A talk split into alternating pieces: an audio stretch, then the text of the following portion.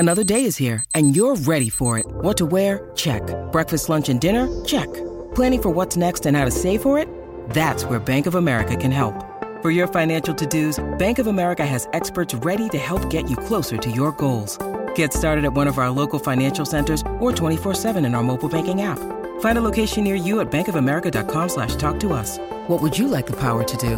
Mobile banking requires downloading the app and is only available for select devices. Message and data rates may apply. Bank of America N.A. member FDIC.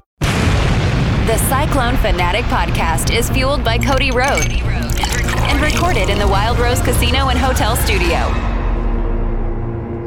Hey guys, it's Chris here. What a game. I am obviously not at Hilton Coliseum today. I had a family Christmas and decided to come back to Clarinda and let Connor and Jared handle all of our coverage. You can check that out all afternoon and evening long at CycloneFanatic.com. Thank you to all of you for tuning in and following along with our coverage and supporting what we do and our sponsors at Cyclone Fanatic. Happy New Year, and what a start to 2023. I guess it's technically not until tomorrow, but that was a hell of a win by Iowa State basketball. And we'll talk about that here for the next 5-10 minutes or so. We'd love to see your comments here on our StreamYard, wherever you're watching, if it's Facebook, Twitter, or YouTube. You can chime right in. Of course, I'll be posting this on the Cyclone Fanatic Podcast Network as well. We are presented, as always, for, man, a long time now with our post-game thoughts here from Carl Chevrolet. Iowa State dominates Baylor today. I went into halftime thinking, well, first of all, I was wrong. I picked Iowa State to lose this game. I wanted to see how the Cyclones looked without Jaz Kunc, and they played really well. I felt like Iowa State really should have been down by like 10 points at halftime. I don't know how they somehow had a lead going into the break, and they came out with a phenomenal game plan, I thought, in the second half, and really, really had Baylor rattled, I thought. The MVP for me today, and you look at the box score, and I think it's really easy to say, well, it was Gabe Kalscher. Anytime Gabe hits 5 threes, you know, you feel like we better win that one if Gabe Kalscher is hitting 5 threes. And he was phenomenal with 23 points, 7 of 13 from the field.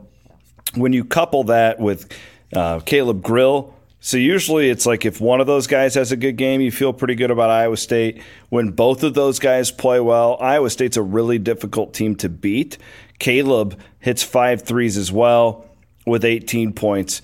But, folks, the freshman Tamin Lipsey was the MVP today for Iowa State. 8 points, 8 assists for Iowa State, 3 steals. He was phenomenal. He had 5 rebounds from the point guard position. Tamin Lipsey was the guy you really saw when he came off the bench after being in foul trouble there in the first half. And when he came back into the basketball game, that was when things changed up for Iowa State. It was really interesting perspective. I don't usually watch a lot of games from Hilton from my couch, but as I mentioned, I'm here with my having my family Christmas today. And Fran Fraschilla, who loves the Big 12, great basketball mind, he kept making the Monte Morris comparison. And I'm like, damn it, Fran, don't do that. Monte's the greatest of all time at Iowa State. But I get it, though, because do you remember Monte's freshman year at the end of the year, Fred Hoiberg's famous quote? I remember him saying when we were prepping for that Sweet 16 game at Madison Square Garden, he's like, I just can't keep him off the court. And Tamin Lipsey is starting to develop that for Iowa State here as we're starting to learn more and more about this basketball team. I just didn't like the way that this game's set up. With Jaz being out, you hadn't played in a couple of weeks, but they looked fresh. They were really good defensively. You hold Baylor, who's an elite shooting team, 5 of 22 from three-point range. Some of that is, you know, you go into the luck factor when it comes to three-point shots. But Iowa State's pressure really, really bothered Baylor. I love the high pressure with the press that you saw Iowa State throwing on there from time to time. And Baylor didn't want any piece of that whatsoever. I just love so we talk about Lipsey. You know, I turned to my dad in the second half of that game, and I'm looking at Grill and I'm looking at Kalscher, and I go, this is a game you absolutely can't give away when you have a night where both of those guys are shooting it the way that they are.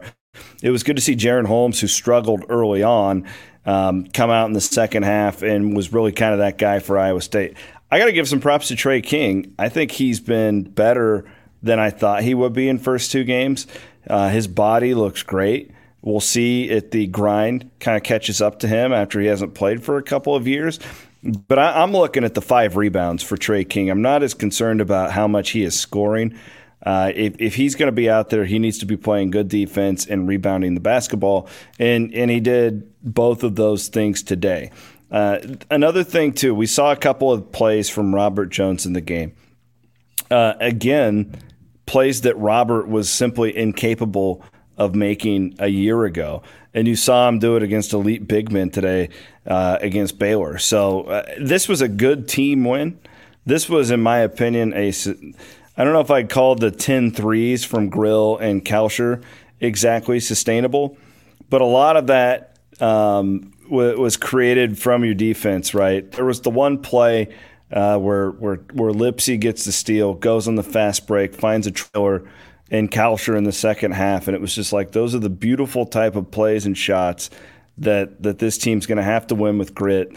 And that first half, to me, that's what that was. Clearly, Iowa State is out-talented in that half, but they had their whole little process thing.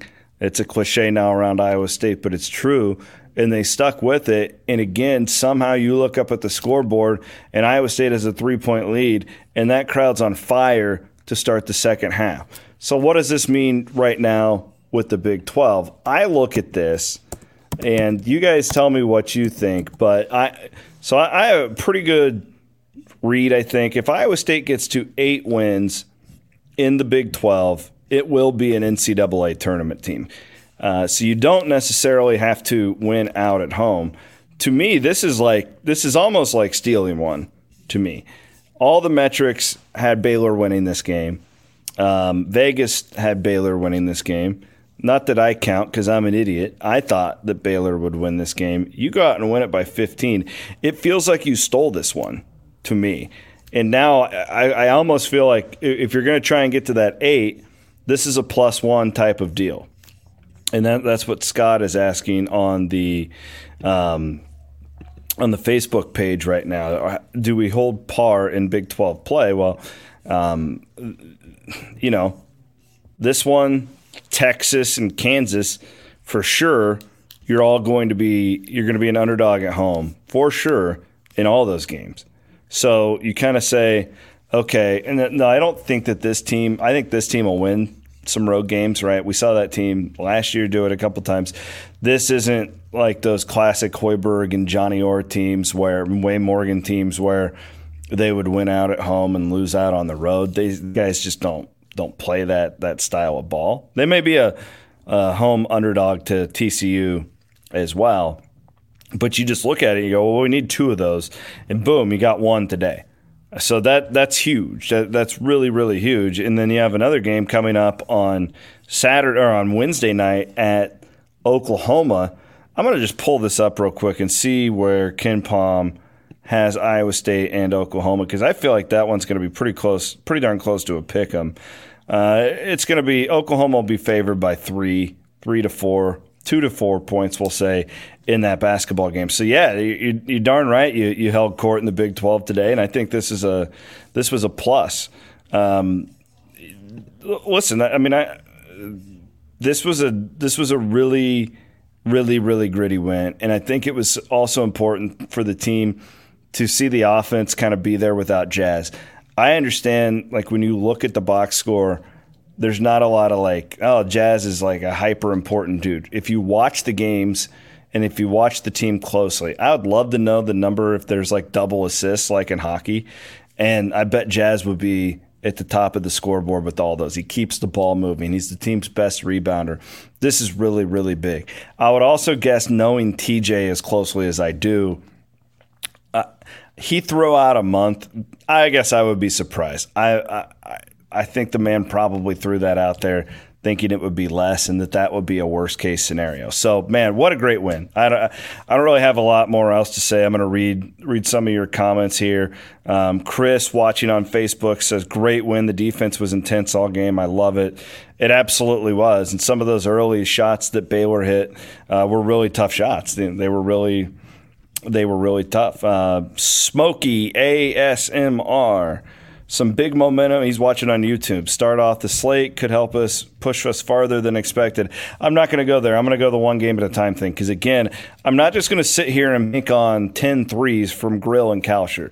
This was a great win, but we all know watching this team up until now, they're going to have to win in different ways each and every night. As long as they bring that defensive intensity like they did today, it will lead to better things on the offensive end.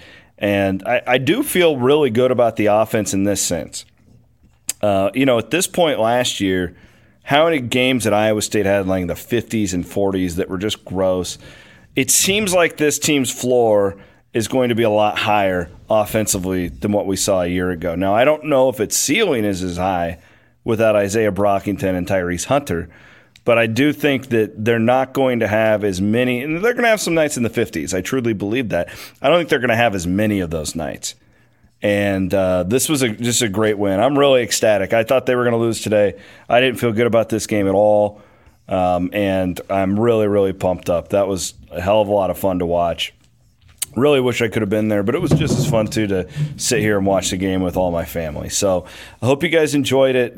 Get out there. Watch the end of the women's game. They were up big on Texas Tech the last time I saw, so it looks like the women were going to be starting 1-0 in Big 12 play as well. Thanks to Carl Chevrolet. We'll have full coverage of today's game. Jared and Connor are there at Hilton Coliseum, so be sure to check that out. I'm Chris Williams, your final today, 77-62. Iowa State starts Big 12 play 1-0, and by gosh, that feels good. Happy New Year, guys. Have a fantastic Saturday evening.